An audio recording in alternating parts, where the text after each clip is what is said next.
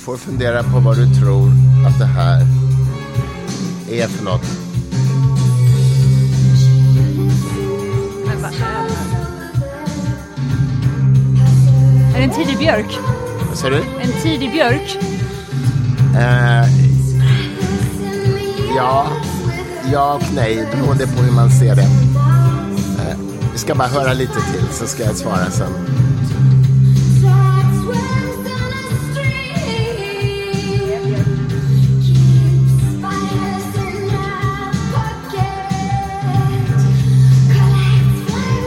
Jag måste bara höra det här, det är så coolt.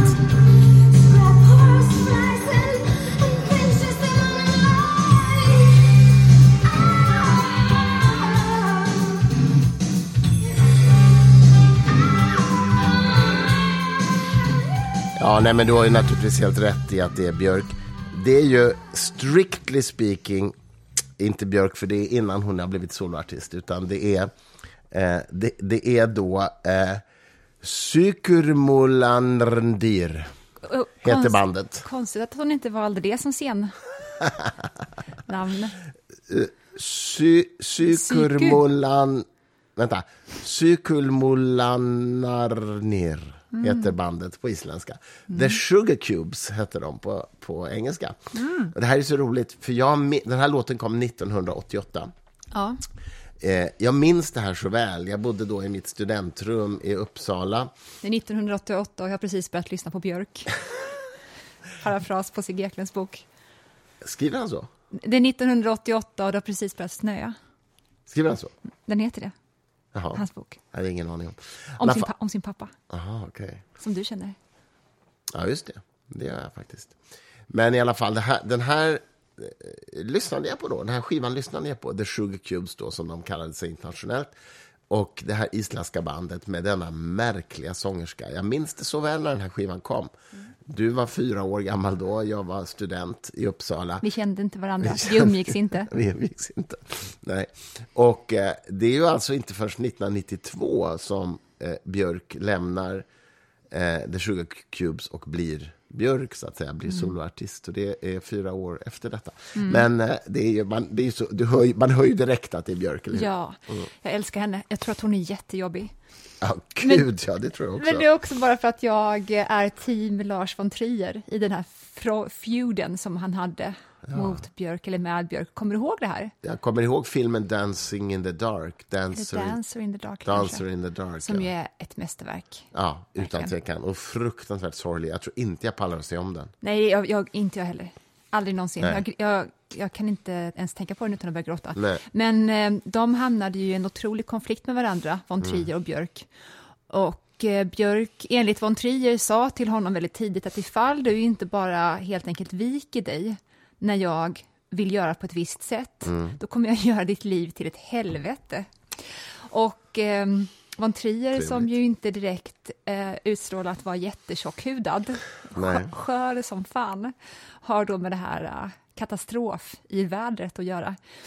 Ja. Han berättade för henne någon gång när de fortfarande, antar jag, var på speaking terms, att han har ju många fobier, men en av sina mest udda fobier är ju mot svanar. Mm-hmm. Han är jätterädd för svanar. Som du och ormar. Ja, det är faktiskt så. Och det är det som sägs ligga bakom att Björk på Oscarsgalan, när Dancing in the Dark var nominerad, var utklädd till en svan. Nej, men gud vad roligt. I den här enorma svanklänningen. Jag kommer ihåg det. Gud vad roligt. Ja. Nej, men alltså, jag har ju alltid fascinerats av Björk. Vi har ju ett stort porträtt av Björk på väggen faktiskt hemma i vår trappa. Anton Corbin, fotografen, tagit ett legendariskt porträtt av henne som vi har. Men jag har alltid varit fascinerad av henne för att hon är ju å ena sidan väldigt teknointresserad. Hon är ju fascinerad utav liksom sammansmältningen mellan människa och teknologi och sådär. Liksom den här transhumanistiska idén eller cyborg-idén och sådär. I like it. Samtidigt så är hon, ja det där passar ju dig ju, men samtidigt är hon, tror jag nu, jag är verkligen ingen björkexpert, men jag tror att hon är väldigt new age. Det är liksom så här mycket alternativa behandlingar och sånt där. Hon har jättemycket en drömfångaraura. Ja, exakt. Eller hur? Ja, jag vet. Och jag vet att hon hade tydligen någon polyp på stämbanden som hon efter flera år opererade bort, men innan dess behandlade jag med diverse kvacksalverimetoder i alla fall. Tydligen så gick det bra att ta bort till slut, så det verkar inte ha varit något farligt, men i alla fall. Nej, men det är en häftig kvinna utan tvekan alltså. Ja. Hon fick ju Polarpriset också för några år sedan. Ja, vet jag. Det är ju bara vi i Sverige som vet att det finns det priset. Ja, jag vet så det. Fort som en internationell storartist får samtalet att de har fått Nobelpriset, då säger de, what? Det menar Polarpriset. Ja, precis. Inte Nobelpriset. Nej, okej.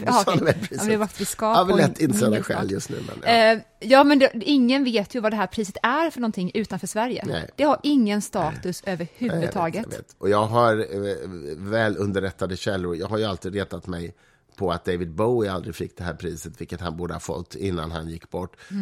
Man kan inte få det postumt nämligen. Och så vitt jag vet, utifrån vad jag har hört från folk som initierade, det är ju att han erbjöds ju det, men han sa nej tack, jag åker. Vet du det? Nej, jag kan inte säga att jag vet det, men jag har indikationer på att han erbjöds det. Men Thomas Ledin har under någon superkväll nej, sladdrat i sidan. Nej, ska vi inte outa Thomas Ledin, som jag visserligen känner, men just detta har jag inte pratat med honom om, nej. Men han ville helt enkelt inte åka till Stockholm och ta emot det. Det var liksom inte vad han ville prioritera i livet. Och då fick han det inte. Nej. För annars är han ju ganska självklar mottagare, eller hur? Det får man nog säga. Ja, ja. Så att, ja, nåväl, detta om detta. Jag brukar ju aldrig vara den som du vet som säger, varför har ni inte gett priset till fler kvinnor? Jag brukar aldrig göra så. Men det är ju faktiskt genant hur få kvinnor som har fått Polarpriset. Är det det? Jag har inte koll på statistiken. De försökte liksom väga upp det med Patti Smith. Nu vet inte jag hur mycket kvinnor hon är egentligen. Fortfarande. Nej. Oj, vad sa jag? Victoria, är det okej? Nu måste vi censurera det här. Förlåt, men det var att jag tänkte på att hon har jättemycket mustasch. Hon har faktiskt det, som hon inte tar bort. Och nu tycker jag vi säger skål och välkomna. Är det för att du blir äcklad? Nu blir jag generad och äcklad. Okej, skål! Välkomna till den gyllene grenen. Till den gyllene grenen, lite champagne som vanligt. Älskar Patti Smith, vill jag bara tillägga. Eller älskar, jag vet inte alls det. Hon är spännande. Hon skriver väldigt mycket på sitt Instagram om kristna mystiker. Och sen så är hon ju fortfarande lika besatt som du är utav Gödel, så är ju hon... Va? Nej, hon är inte det. Jag sa att lika mycket som du är besatt utav Gödel Eschebach, så har hon ju fastnat i någon bok utav Rimbaud. Den franska poeten som säkert dog av undernäring och någon kolera vid 3 års ålder typ. Men du fattar. Många dikter han skriva innan 3 års ålder. Ja, det är bra.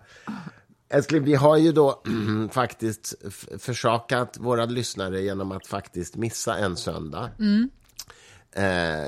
Det gick helt enkelt inte att få ihop någonting. Du var på resa och jag vet inte fan allt som hände. Jag vet inte vad som hände. Vi bara insåg att vi kommer inte hinna spela in. Nej. Så nu gör vi det i alla fall, och det här spelar vi då in dagen innan den stora Nobelbanketten som imorgon. Nobelbanketten. Nej, men Nobelbanketten. Och den ska vi ju bevittna vid tv-apparaten imorgon faktiskt, söndag. Jag köpt kalv. Ja, men det är underbart. Vi har vår egen Nobelmiddag, för vi blev inte bjudna på Nobelbanketten. Jättekonstigt egentligen, men så kan det ju vara. Aspittra. Hoppas inte någon bombhotar den här festen, anonymt samtal, precis innan alla gästerna ska in. Hoppas vi verkligen inte. Ja, men du skojar inte om det. Nej, för att snacka om att det är... Sverige är säkerhetstarget just nu, så låt oss hålla tummarna att det inte händer någonting.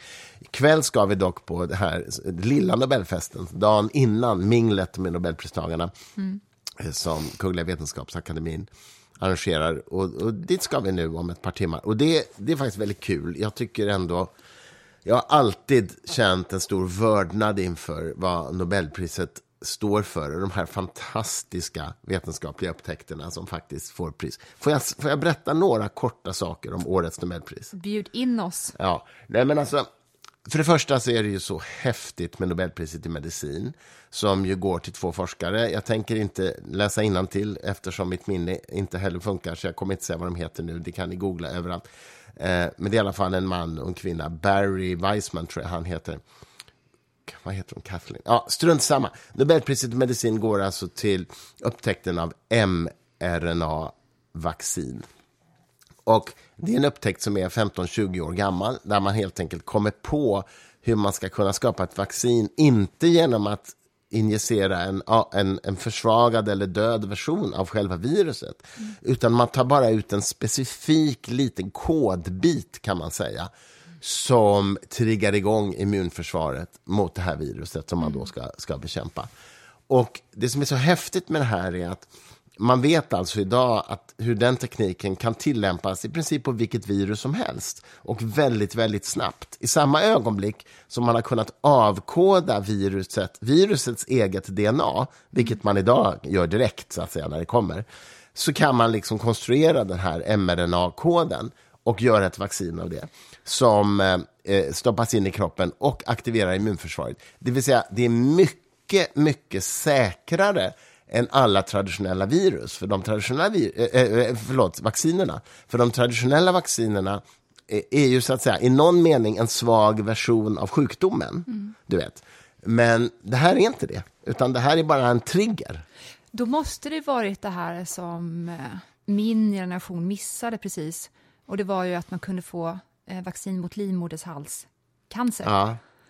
Humant papillomavirus som det kallas. Ja, precis. Ja. För att det är ju ett virus sexuellt överförbart. Ja. Ju. Och det kan ju ni få också. Så att, fast då nu kan ju alla få det. Ja, men precis. Ja, både män och kvinnor kan få det. Ja. Ja. Och numera vaccineras ju barn i skolan, både tjejer och killar mot detta. Mm. Michael Douglas, som ju var gammal sexmissbrukare, han fick ju alltså det här viruset i halsen. Ja, för det kan man också få. Det kan man verkligen också få. Nej, men det som är så coolt med den här tekniken är, det är ju inte så att upptäckten går ju inte till covid-vaccinet, utan det går till den här grundtekniken som man kan göra vilka vaccin som helst utav. Och i framtiden sannolikt vaccin mot cancer, vaccin mot sköldkörtelcancer till exempel, och en väldig massa andra, diabetes och sådär. Men kommer det bli så då att man bara, från och med att ett barn föds, så bara sprutar man in massa vacciner som gör att cancer blir... Det är så man kommer utplåna cancer. Ja, det är vad jag tror i alla fall. Ja, för att annars har jag alltid tänkt att cancer är ett slag som vetenskapen måste vinna, då man knäcker koden och tar fram en medicin som botar cancer. Men då har ju det redan utvecklats. Så cancern kommer ju snarare vinnas... Slaget mot cancer kommer vinnas genom att ingen är längre anträffbar för cancer. Nej, precis.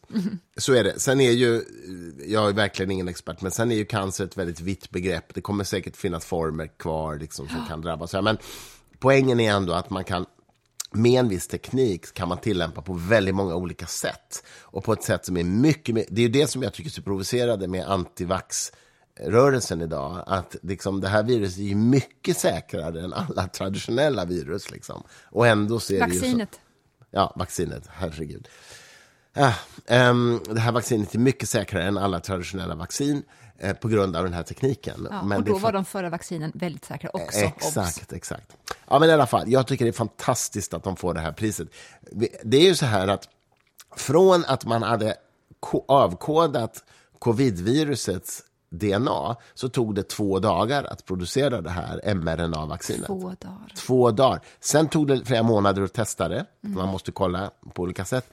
Men 2 dagar, alltså, jämfört med flera år som det tog tidigare. Och jag kommer också, som ni vet så har ju vi då en spellista på Spotify där vi lägger ut all musik som vi spelar i podden. Jag ska också lägga in ny musik som Bästa Felicia har kompletterat med.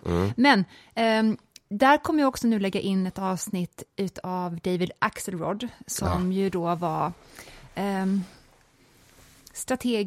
politisk strategisk rådgivare till Barack Obama, men Axelrod jobbar också för Bill Clinton. Och han intervjuar ju nu då de mest inflytelserika politikerna i USA. Och där finns det ett samtal med David French som tidigare var republikan men har nu gått över till att bli demokrat istället, katolik. Och där får ni en inblick i hur otroligt, vilket brinnande helvete USA är just nu. Inte minst när det kommer till hur man ser på science, forskning, och hur man använder forskning i slaget om republikanerna mot demokraterna. Om du helt enkelt är för forskning eller tror på forskning, då är du per automatik i republikanernas ögon en woke-idiot. För republikanerna i väldigt stor omfattning, i alla fall bland deras väljargrupper i the Midwest, tror verkligen inte på någon som helst några vetenskapliga underlägg. Alltså det är verkligen sjukt hur polariserat just vetenskap har blivit. Man skulle ju kunna tycka att politiska värderingar kan ju bli hur polariserade som helst, men vetenskap för helvete, det handlar ju om fakta. Och att det kan bli så polariserat, ja, det hade i alla fall inte jag trott. Att det används i slaget. Ja, det gör ju det. Men jag menar, det är så skruvat att det kan vara så, tycker jag. Mm. Jag måste bara få berätta lite om också årets fysikpris, för det är också så himla häftigt. Det är så här att priset går ju till att man har upptäckt hur man kan skapa en ljusblixt som är bara några få attosekunder långt. Och en attosekund är alltså en extremt liten tidsenhet. För att man ska förstå proportionerna här så kan man säga så här. Det går lika många attosekunder på en sekund som det går sekunder från universums födelse med Big Bang fram till idag. Mm. Alltså om du tänker er så många sekunder som har passerat sedan Big Bang, 13,8 miljarder år sedan. Så många attosekunder går det på en sekund. Okej, nu har man kommit på hur man kan skapa en ljusblixt som bara är, som så att säga bara lyser några få attosekunder. Det vill säga den är extremt kort. Okej, what's the point with that? Undrar ni kanske. Jo, men tänk er att ni fotograferar med en kamera. Då vet ni att ni har en slutartid som man kan ställa in. Ju kortare slutartid, desto skarpare bilder kan man få på snabbrörliga föremål. Om ni ska filma någon som fota någon som springer till exempel, då måste man ha väldigt låg slutartid. Säg en 500-del sekund. Varför då? Jo, om man har en 100-del sekund bara, då blir ju den här personen suddig. Därför att den hinner förflytta sig i rummet under den tiden som slutaren är öppen. Så uppenbarligen måste man ha jättekort slutartid och därmed måste man ha väldigt mycket ljus eller väldigt ljuskänslig film och sådär. Det vet alla som håller på med fotografering. Okej, nu har man alltså kommit på hur man kan ha en ljusblixt som varar några få attosekunder. Det vill säga man kan fotografera elektroner till exempel som ju rör sig sinnessjukt snabbt. Man kan fotografera dem och se exakt var de är på ett sätt som aldrig har gått tidigare. Man kan helt enkelt fota kvantvärlden så att säga och i någon mening få skarpa bilder. Det här är en förenklad beskrivning, ska jag erkänna, men det är ändå konceptuellt vad det handlar om. Och det är årets Nobelpris i fysik. Hur häftigt är inte det? Jättehäftigt. Så att, ja. I den mån som nu då lokalitet existerar. Ja, precis. Men man kan fota även större objekt. Man kan fota vad som pågår i en cell till exempel. Vilket gör att det talas om att den här tekniken, fysiktekniken alltså, kommer att kunna användas för att detektera cancer på ett oerhört tidigt stadium. Fråga mig inte hur, jag kan inte det här. Men det kommer att kunna användas till massor. Så att säga. Men du har naturligtvis rätt i, vi kan ju inte... Kvantfysiken säger ju att läge och hastighet per definition inte existerar med exakthet samtidigt. Så då blir det kanske svårt även för den här tekniken att klara det. That's another story skulle jag säga. Vi var ju på minglet förra året och pratade med pristagarna i fysik. Det var jätteroligt. För att Seilinger, Asper och John Clauser. Ja, vi lullade runt där och det enda som vi ville prata om det var gratis champagne, bara så att ni förstår liksom the mode. Och det enda som vi ville prata om alla fysikförbröder om var ju så här, tror du på Gud? Okej, det kanske bara var allt som jag ville prata om. Men du vill ju också alltid veta det. Jo, men vi klarade ju ut och klarade av. Just det, John Clauser är tydlig ateist. Ja. Seilinger har ju någon slags buddhistisk guds... Han har någon form av sån. Som jag, skulle jag säga. Alltså, ja, det är ju inte en teistisk gud. Nej, men i dokumentären som vi såg om honom, då refererar han till Gud flera gånger. Så att... Ja, men visst. Och jag gjorde ju en intervju med honom, inte då när han fick priset, utan ett par år tidigare. En fritankintervju som finns. Där han också pratar om att han har någon slags föreställning om en intentionalitet i universum i alla fall. Ja, så jag skulle säga att det ligger nära en slags österländsk filosofisk idé om det där. Ja, I suppose. Men även såklart då katolska mystiker. Eller mystiker överlag inom kristna. Rörelser. Och sofister. Alla de bästa helt enkelt. Allan Asper tror jag inte vi riktigt klämde ur vad han stod. Men då var vi så... Då var vi så sluddriga i. Men jag vill gratulera medicinpristagarna ikväll måste jag säga i alla fall för mRNA-virus. De har gett mänskligheten en fantastisk gåva och räddat miljontals människor under covid-pandemin som ju är den största pandemin i modern tid. Precis. Jag hoppar runt lite grann nu. Mm. Du brukar alltid störa dig så mycket på när man... Och jag kommer inte ihåg vilket ord det här är. Men det här som jag gör med Iggy hela tiden. Att jag antropomorf... Dina föräldrars hund? Ja. Vad heter det? Antropomorf... Antropomorferar, alltså förmänskligar djuret. Ja. Ja, precis. Och jag gör ju det, garanterat. Alltså det måste jag kallar honom för bebisen. Ja, då kan man säga att du antropomorferar en smula, ja. Mm. Och sen så liksom typ lyfter jag upp honom och sen så låtsas jag att jag går runt med honom som mitt lilla foster typ. Fast han ser liksom helt sjuk ut. Men apropå nästan ingenting så läste jag att Joel har skrivit en lång essay idag. Halldorf alltså. Expressen. Som jag måste verkligen läsa. Som ju handlar då om det sekulära samhällets tomhet.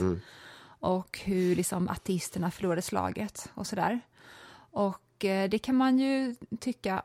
Men vad som jag har så svårt för inom kristendomen och framförallt faktiskt med pingströrelsen. Det är att man antropomorferar Gud så pass mycket som man gör. Och, kan man säga. Ja. Det kanske är någonting som... Jag behöver analysera hos mig själv, men ifall jag hör en föreläsning eller för den delen är i mässan när någon säger Gud längtar efter dig, Gud sträcker sig efter dig, Gud hör dig, då är det ju då mänskliga egenskaper och förmågor som man lägger på Gud och då måste jag resa mig upp och gå därifrån. Jag klarar inte det. Då osäkrar du din revolver. Jag gör verkligen det och jag tror också att det är... Nu ska inte jag vara en sån som ska liksom rationalisera en affekt. För det är väldigt lätt att göra det.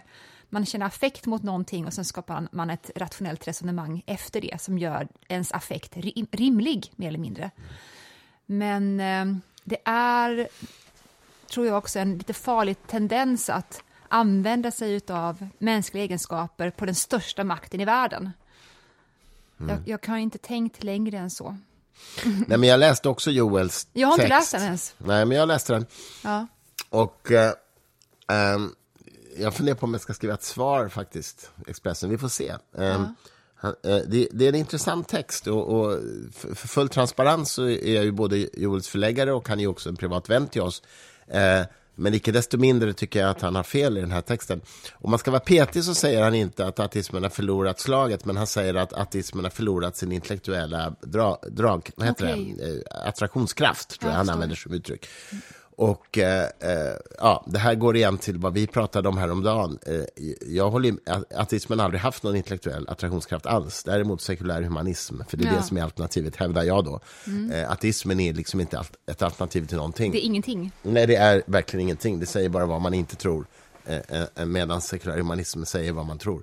Men strunt samma, vi ska inte gå in i den grejen nu, men det är en intressant text. Joel är ju alltid intressant, alltså, skriver ju väl, men jag överväger nog att bemöta det med en text eller möjligen ha ett panelsamtal med honom. Vi har ju ofta väldigt roliga och intressanta samtal när vi gör sånt publikt.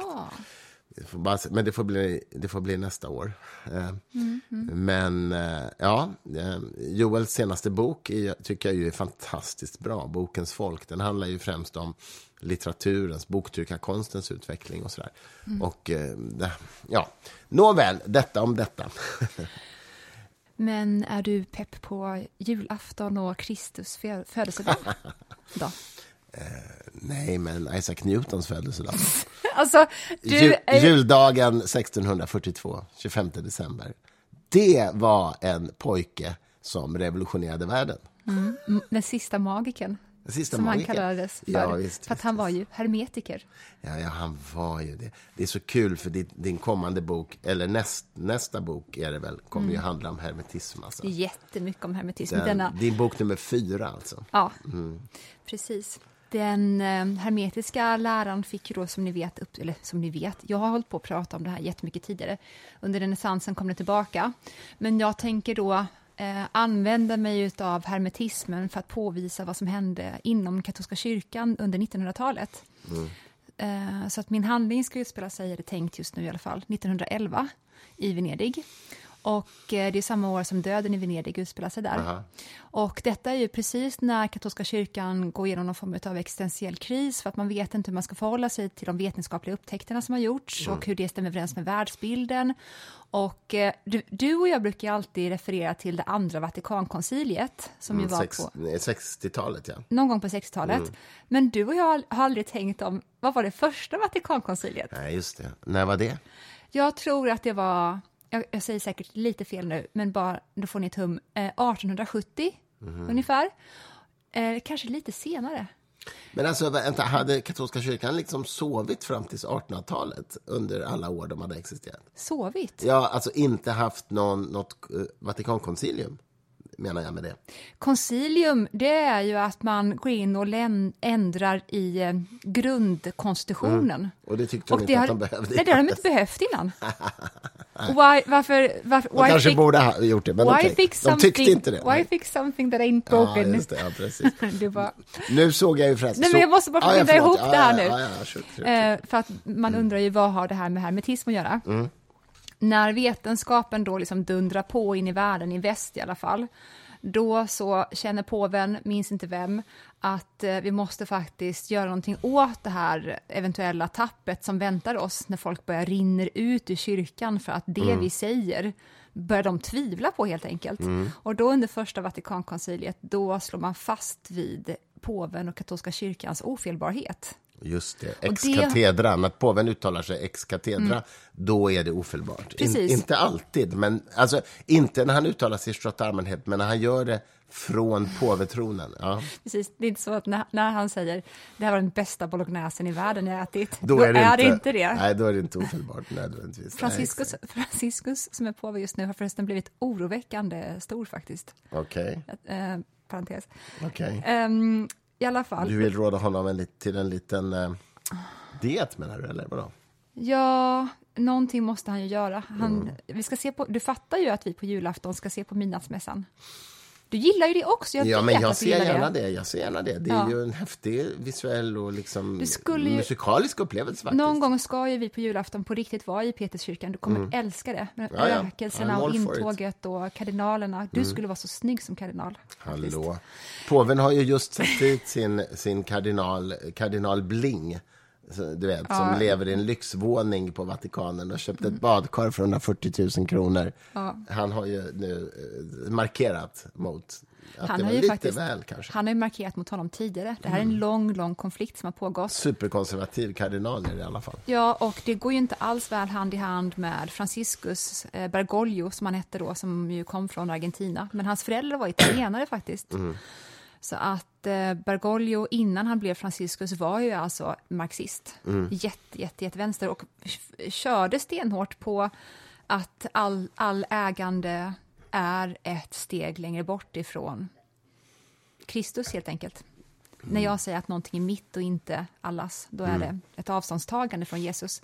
Så att det går ju inte alls ihop med den här presbyterianska taken på katolska kyrkan som har pågått på USAs östkust under en längre tid. Tillbaks till hermetismen. Jag tänker då använda mig i den här fjärde boken av hermetismen som en form av dynamit i katolska kyrkan. Därför att inom kyrkan, katolska då, har det alltid funnits hermetiker också. Det var inte bara representanter bland vetenskapsmännen utan även kardinaler, präster, till och med påvar har varit hermetiker. Och vad som är kontroversiellt med det är ju att hermetikerna har trott sig att de ska föra tillbaka kyrkan till sin sanna plats. Och den sanna platsen är ju då de egyptiska rötterna. Man tror ju då, om man är hermetiker, att Jesus saknade år i Bibeln, i Nya Testamentet såklart.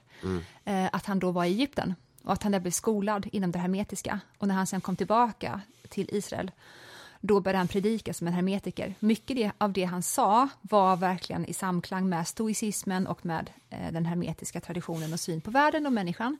Och när man då är hermetiker inom katolska kyrkan, då tycker man nästan att katolska kyrkan var en bra första start. Men nu måste vi göra det som Jesus egentligen tänkte och föra in tillbaka kyrkan till det egyptiska arvet.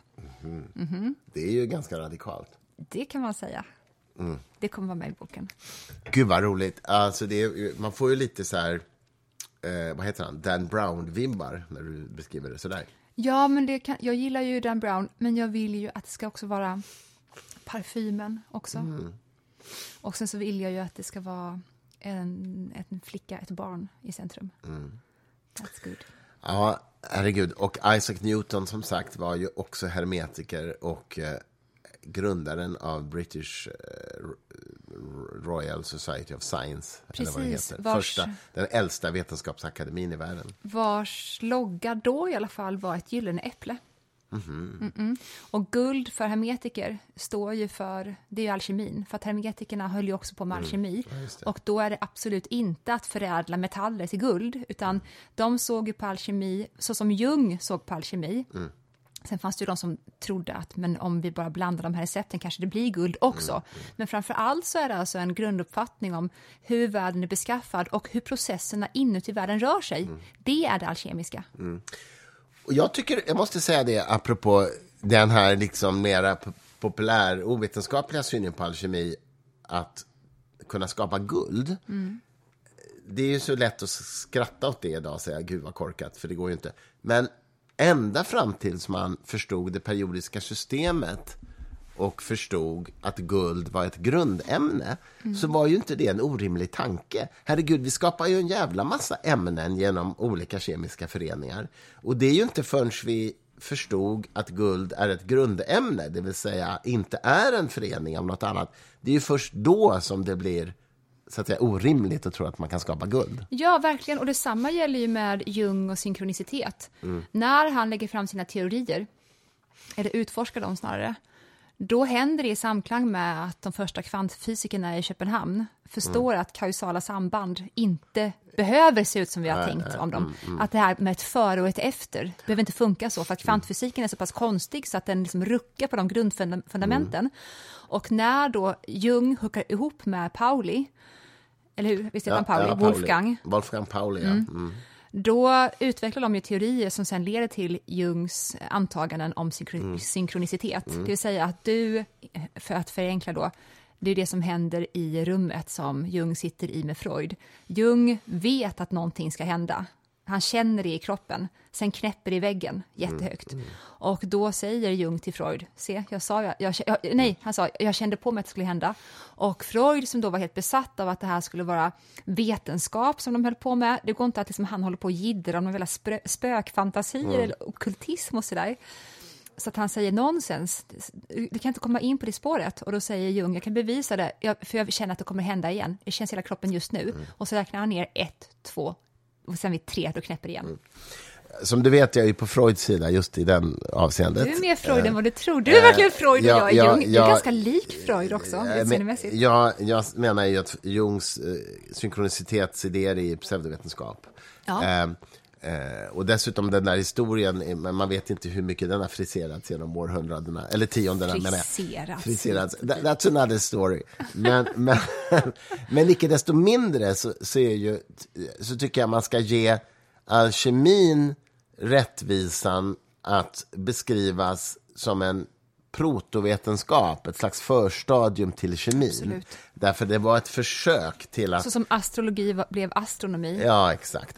Det är protovetenskap, så att säga, förvetenskap. Och så det blir anakronistiskt att kritisera det utifrån dagens kunskapsläge, så att säga. Idag vet vi att det inte går att skapa guld, men det är liksom, det är klart att man inte visste det då, så att säga. Men så kan jag känna att du gör orättvist mycket med Freud också, utifrån det kunskapsläget som var då, och allt man hade var liksom survival of the fittest, och Darwin var verkligen och hovrade över hela vetenskapssamhället i Centraleuropa på den tiden. Då är inte de här teorierna så farfetched som Freud la fram. Det som är problemet är att sen såklart då, så blir det en form av jävla djävulsbrygd när franska filosofer anammar de här i sin också marxistiska syn på samhället. Jag förstår din poäng, men här håller jag nog inte med dig faktiskt, därför att min kritik mot Freud är inte i första hand att han hade fel, utan det är i första hand att han var bizarrt besatt utav sexualförklaringar till allt möjligt, och att han fejkade teorier till och med för att hjälpa sina kollegor. Det är ju den, tror jag vi har pratat om i podden tidigare, när hans kompis Richard Fleiss har gjort en operation som har gått fel. Varför minns du ens vad han heter, Richard Fleiss? Ja, jag vet inte. Jag läste någon bok om det här när jag var ung. Ja, så samma, vi ska inte, don't go there. Men jag menar, han var inte en hedlig person på det sättet. Och nej, han var besatt av sexualförklaringar till i stort sett allt. Det är min huvudkritik. Att ha fel är liksom inte någonting som man kan kritisera. Det är ju en del av den vetenskapliga processen. Och det är det som också loggar ihop så bra med marxismen. För att ifall människan i grund och botten bara är sexuella drivkrafter och kamp mot makten, då reduceras verkligen samhället också till en form av en djävulspitt som då i så fall då bara en stark stat kan hantera.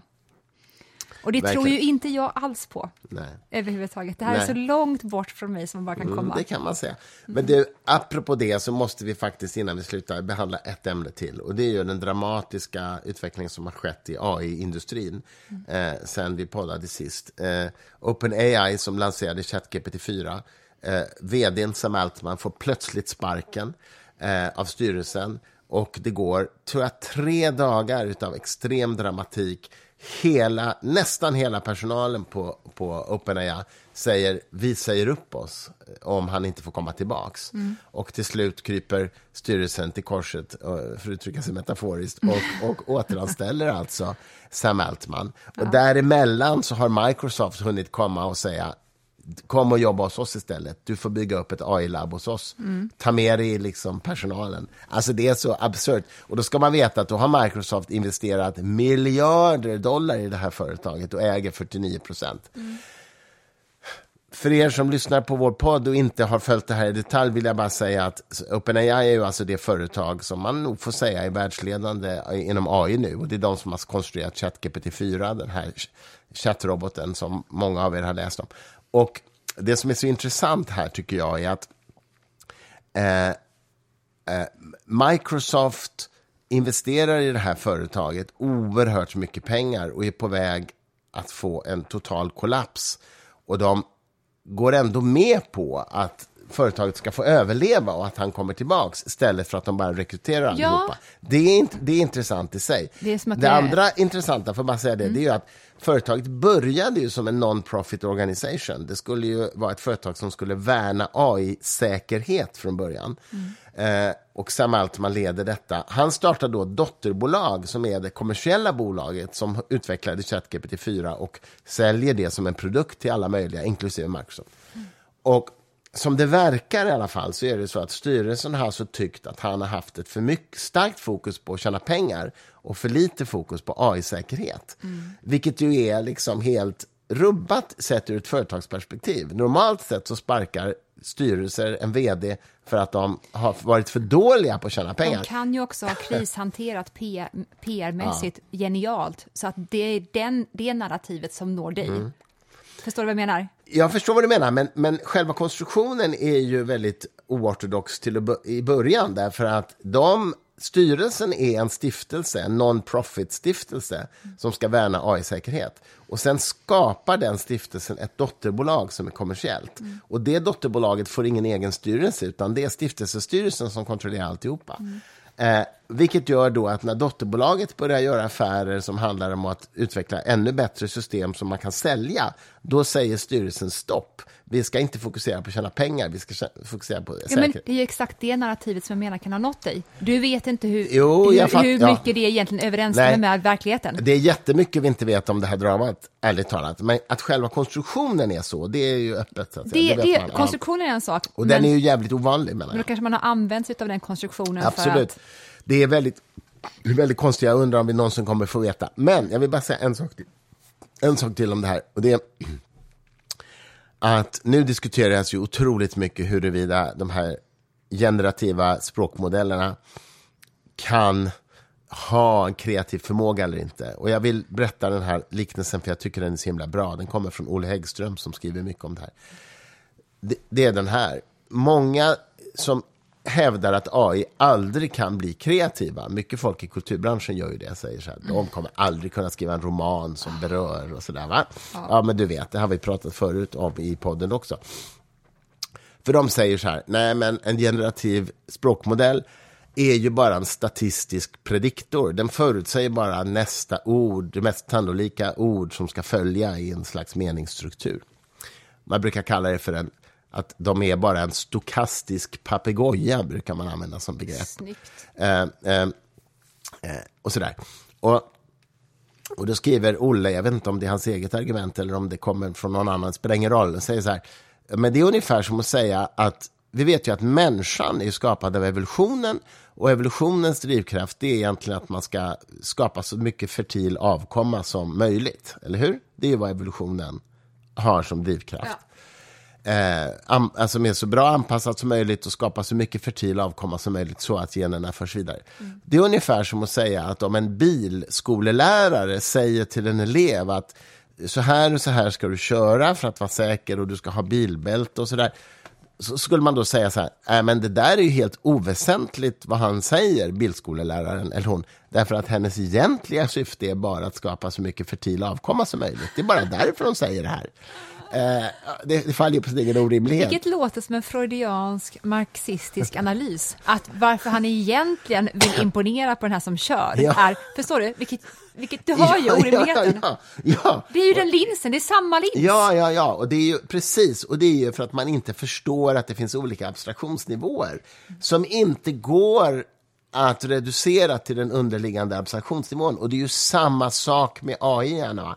Vi kan, även om det är sant att grundmodellen, för att säga, även om det är sant att grundmodellen bara är en statistisk prediktor, så betyder inte det att det flera abstraktionsnivåer upp faktiskt uppstår emergenta fenomen som vi skulle kalla kreativitet till exempel. Ja, precis. Men att det finns olika abstraktionsnivåer från vilket vi verkar ifrån. Mm. Och det är väldigt lätt att tänka på människan och alla varelser, kolbaserade eller icke, som att de agerar utefter en form av hierarki, och att den freudianska analysen är då, eller de som då för den delen säger att AI kan inte någonsin skapa kreativa verk, det är som att de har, att det finns en grundläggande sak i botten som de kallar för människan, en grundläggande drivkraft som är mer grundläggande än andra drivkrafter, och det ifrågasätter jag också, därför att jag tror verkligen att den så kallade grundläggande drivkraften kan bytas ut också mot andra grundläggande drivkrafter